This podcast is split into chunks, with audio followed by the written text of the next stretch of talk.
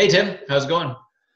Well, it's going fantastic. I've got my coffee. I've got my Nicorette. I've got all my stimulants. I'm ready to rock.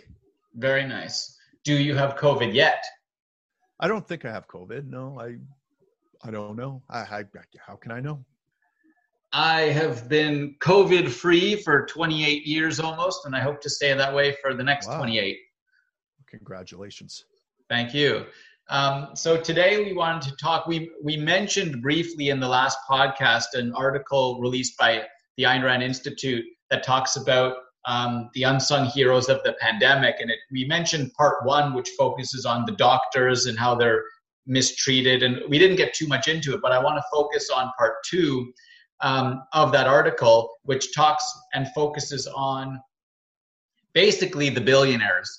Right? So we're talking about Jeff Bezos, Mark Zuckerberg, I don't know, the guy who owns Zoom, Twitter, YouTube, Google, and how how important these people actually are and how this situation should really solidify in people's minds, if they're actually paying attention, how truly valuable these people are and how truly important these people are, right? Right. Not and so I mean, we can start just from an entertainment value. If we didn't have Zoom, if we didn't have YouTube, if we didn't have these things, how would we be getting our information? How would we be seeing our family at all? Like, what would we be doing in the actual lockdown? And then when you go to a place like Amazon, how valuable that service actually is when people are trying to stay at home and they can get almost anything delivered within a couple of days, especially now they, but so it's really, if people were, had their eyes opened. And yes, it is important to celebrate like the, the essential workers, as we talked about, even though we have issues with that terminology.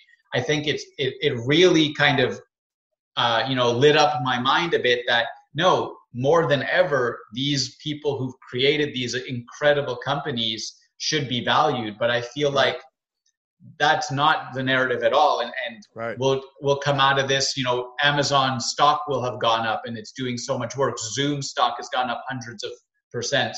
Um, and people will just continue to vilify them. And, and, you know, as soon, and they don't, they'll just say, oh, well, what use are these people? What have they given us? And it's like, people don't make that connection at all. And so I'm, I'm interested in your thinking on that sort of topic. Yeah. Well, it occurs to me that, um, you know, okay, the, the, the safest possible world we can have that I can imagine is one where we're all sealed into our own bio-sealed containment pods, isolated from everyone else, where we have I V drips of uh, scientifically derived uh, nutrient going into our vein at a steady stream, derived by the high, top scientific minds, while our cerebral cortexes are plugged into, I don't know, let's call it like a matrix of uh, in a virtual world, let's say, uh, where uh, no one says any bad things to us. Our feelings are never hurt at all. And our wildest fantasies come true in this thing. And, um, and, and, you know, things like red pills that jerk us out of this uh, in, into dangerous reality are banned. Um, we don't have that world yet, but uh, what we can do right now is, is sit isolated, not touch anyone on our couch, and we can watch things like Netflix and do Zoom. So, um, you know, these these these people are all intermediary steps towards that ideal utopia I'm talking about, where we're plugged into this virtual. No, I uh, uh, it, it does occur to me on one hand, obviously they provide a tremendous value. I'm taking full advantage of Zoom right now. Um, I assume that's a real person over there on the other line, not just some hologram produced by a, a super the Chinese somewhere. Government. Yeah. You know, Netflix, there's awesome, you know, what, what would we do without all these things right now? We'd probably be up in arms revolting against the government and getting begging to right. get back to work maybe. So maybe I'm, so there's certainly some value, but you know, I, the reason I bring this up is because it, it occurs to me that um, there is, you know, if I were a conspiracy theorist, um, I, w- I would say that the New World Order is trying to enrich central banks and oligarchical oligarchical uh, corporations, and uh, specifically these entertainment and virtual reality corporations that construct these uh, fantasy worlds for us or digital worlds for us, um, because they're trying to usher in this New World Order. I'm not a conspiracy theorist at all, but one could see how conspiracy theorists would come up with this. Uh, th there is going to be an unequal um, enrichment, I would say, uh, a wealth redistribution by virtue of this government stoppage. And it occurs to me that by the government stopping things, yes, all these things are super valuable to us because they take us away from our current reality and give us some, uh, give us a break uh, from the fact that we, we can't live our life right now. Um, and these people are getting rich because of it. And thank God they're there. And thank God that I can buy whiskey. I've been drinking more whiskey than I've ever drank in my whole life lately, uh, because of the same reason. I've been watching more Netflix than I've ever watched in my whole life lately.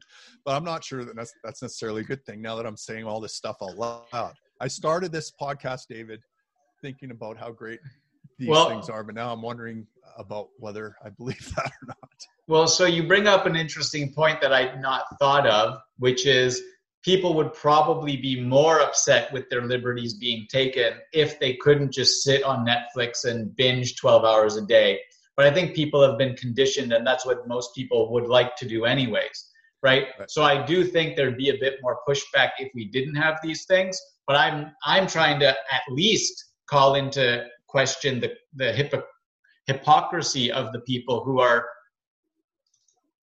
who are taking full advantage of it, right? I'm at least trying right. to call into question their hypocrisy yeah, yeah, yeah. and how they're not acknowledging this. But I do hold that these people are very important, and I don't think with the wealth redistribution to the richest corporations, it's not going to be these ones. It's the tradition, like the new the new billionaires, yeah. they're not the ones who have ins with government. It's not Facebook no. and Amazon uh, and no, Zoom but, that's getting but I, money. It's right, Boeing but, and, and, and right. the banks. But my, but my point is that these people are getting rich, getting, getting more wealthy because the government stopped society, uh, right? They, they're getting more wealth than they otherwise would have because the government stopped us from doing everything else.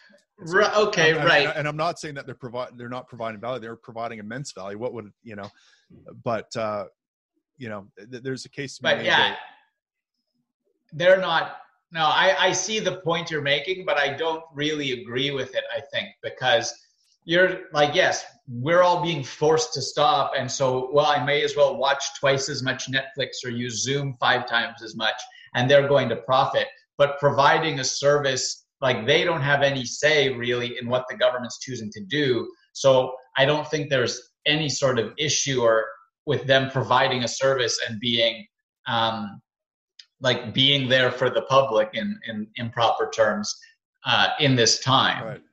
No, I, I have zero problem with it at all. Uh, you know, I, I can, I suspect that government is going to notice this, and I think they already have to a large degree. I mean, Zuckerberg has been asking, um, asking Congress to regulate uh, social media for a while now. And the reason they do that is because they're interested in growing profit, and they don't want competition, and they they want regulation mm. and they will they are willing to abide by, but that make it difficult for competitors to abide by. This is why all these big corporations, if they are doing their fiduciary duty, constantly lobby Congress, right? Uh, it's it's uh, a flaw. Uh, it's not a flaw of corporations so much as it's a flaw of statism uh, that this happens. They didn't impose this game, but they're just the ones that are really good at playing the game of statism and and getting.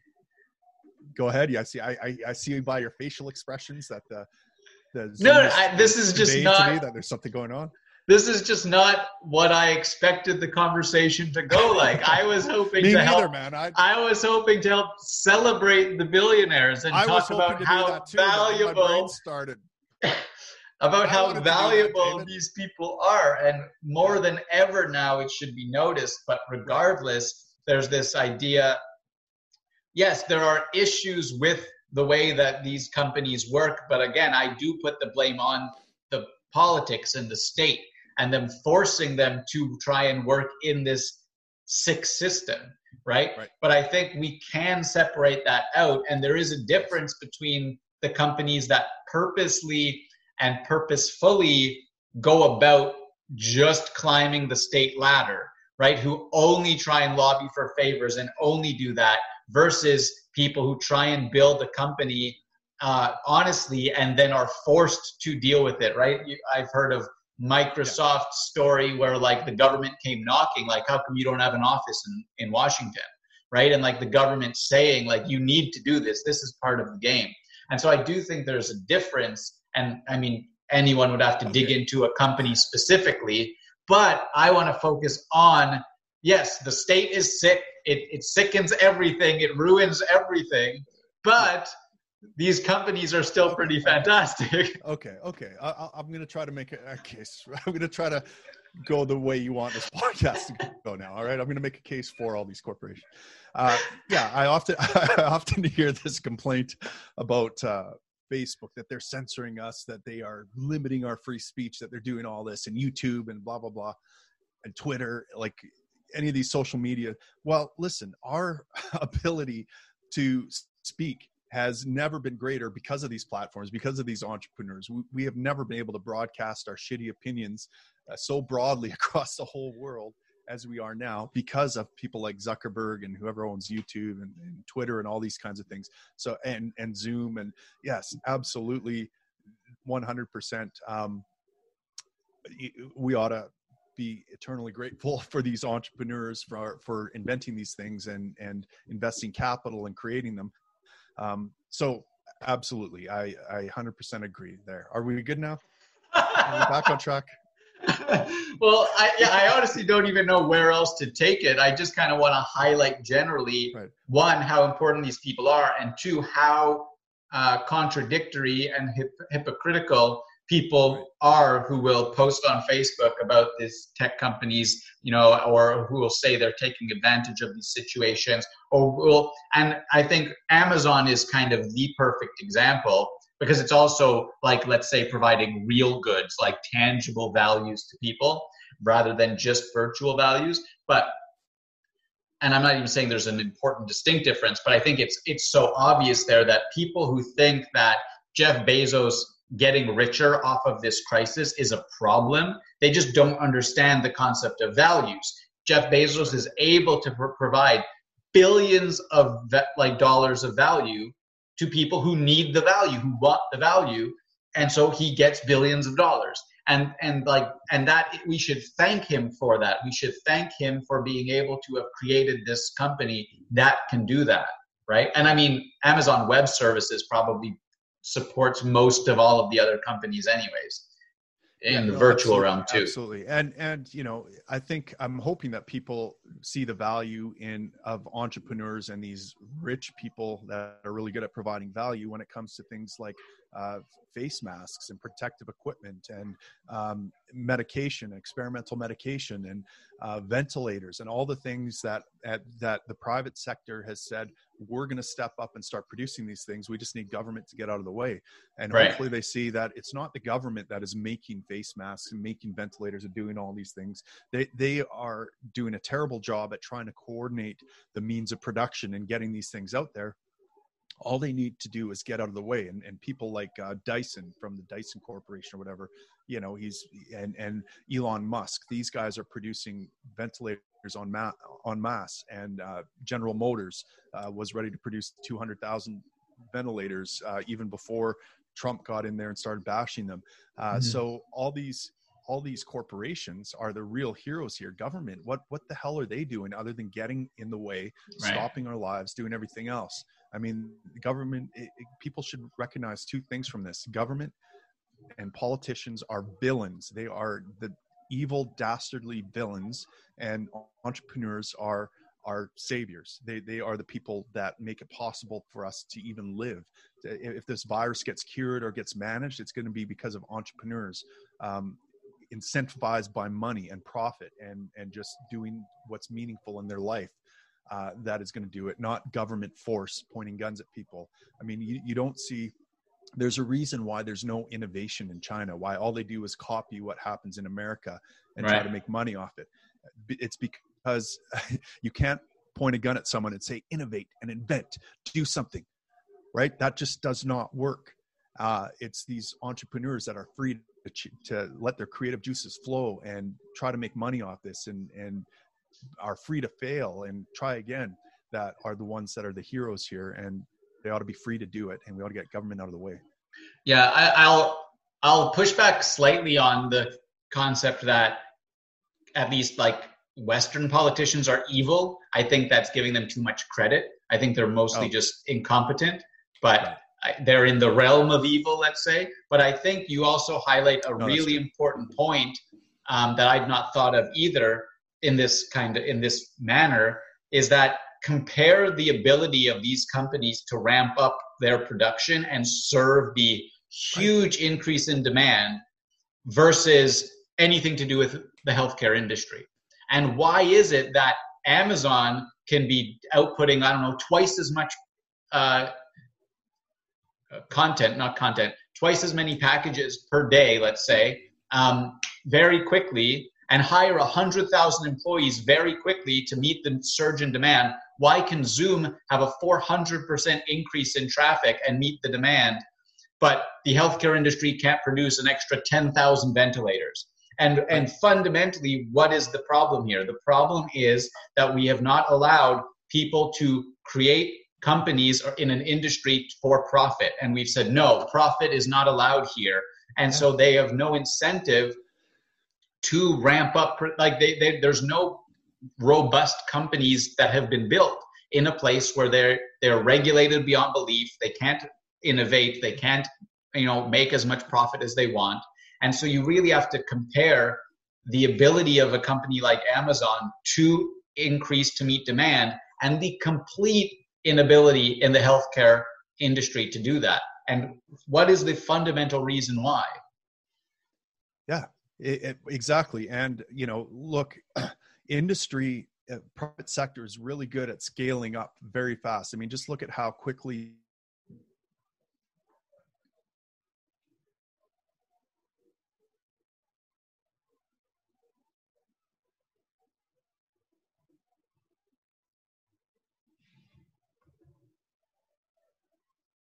I can't hear you. You can't hear me? Now I can hear you. You can hear me? I say, what, so I was just talking about how private companies are able to dramatically scale up the size and production and service provision. You know, things like Uber, all, all these companies can rapidly scale up. Mm-hmm. Well, why can't we rapidly scale up healthcare during times where there's an increased demand for it? It's because of the government, right? I mean, you know, I've, I've talked in previous episodes about how my both my daughters are paramedics and they're underemployed right now. And they, they're having difficulty. There's there's a huge demand for healthcare services, yet they couldn't go out and be healthcare entrepreneurs. And the reason is because of this ideology around healthcare, in particular, that you can't profit from healthcare, right? And and you, we see this in everything from organ donation, where you're allowed to give your organ to someone, but you can't sell it. You can't possibly profit from it. Um, and, and this this um, lack of free market in organs, for example, it kills uh, tens of thousands of people every year in North America because uh, people can't get paid for their blood in Canada, for example. So we have to ship in blood plasma from the U S, uh, where people can get paid for it because they have a surplus of it. Um, It's, it's just, it's gross and it's, it's evil. I mean, it's not intentionally evil, uh, people, but it's, it's this, this evil idea of altruism that the only way you can help someone is if you do it for free. And if you try to do it for money, you are evil or something like that. Right. Right. And it's interesting. I, I wonder how many more people would donate their organs if it was kind of like built into like almost a life insurance policy, right? Like when I die, sell my organs and my family can have, you know, half a million dollars or something, oh, right? Yeah. That would be, that would be a good idea. But I think you hit on another important point, but it's not just that, because it's not just that the politicians don't let us have a free market in healthcare. It's that the culture, the altruist morality doesn't warrant it. It doesn't allow it, because in a truly free market, there would be companies who basically like hedge their bet, like bet against the health, right? And who, like, you know, create a system so when there's a pandemic, they can really be prepared to make a ton of money providing the value that everyone needs. And they, they'd be seen as, you know, taking advantage, as corrupt, as like, how dare they profit in a time that the world needs them? And it's like, no, but that's their investment strategy. And not every hospital would do that, but some would. It would be a strategy that could work, right? The same way you can do that for any, all sorts of industries. And well, I think that example, is the most it, important thing. In, yeah, we, we see it in agriculture, for example, right? We have these teams of uh, harvesters, right, that ha- have invested all this money in giant combine harvesters, and they follow the harvest across its seasonal trajectory uh, through the American Midwest and through Canada. And they, they this team goes in there and deals with this because at a particular time, there's a surge in demand for harvesting, right? And rather than all these farmers buying their own individual harvesters and investing the money, they just take advantage of this team. Well, why couldn't we have a, a, a team of pandemic response people that go across to hot spots as they pop up, set up giant tents and facilities and have all the equipment there to deal with it? Well, the, the reason is because there are jurisdictional problems with that. Um, like I can't, pro- I can't provide healthcare in Saskatchewan or B C. My license is only good for Alberta. So I can't go to Ontario right now where they might be surging and need some help. Uh, there, right. There's too much red tape. But I think it's can't even work in our own province. So I think it's worse than just the red tape. Again, I think it's the mentality of the population, right? Yeah. If you come swooping in and to help, but demand payment for your help, like you're a piece of shit who's taking advantage right. of a vulnerable situation.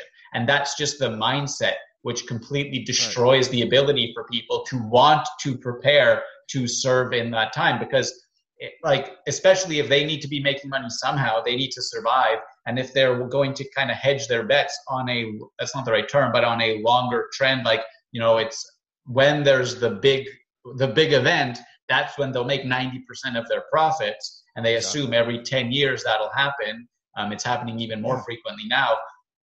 But, and it's, and so there's just the, the, the different models are just not allowed to function at all.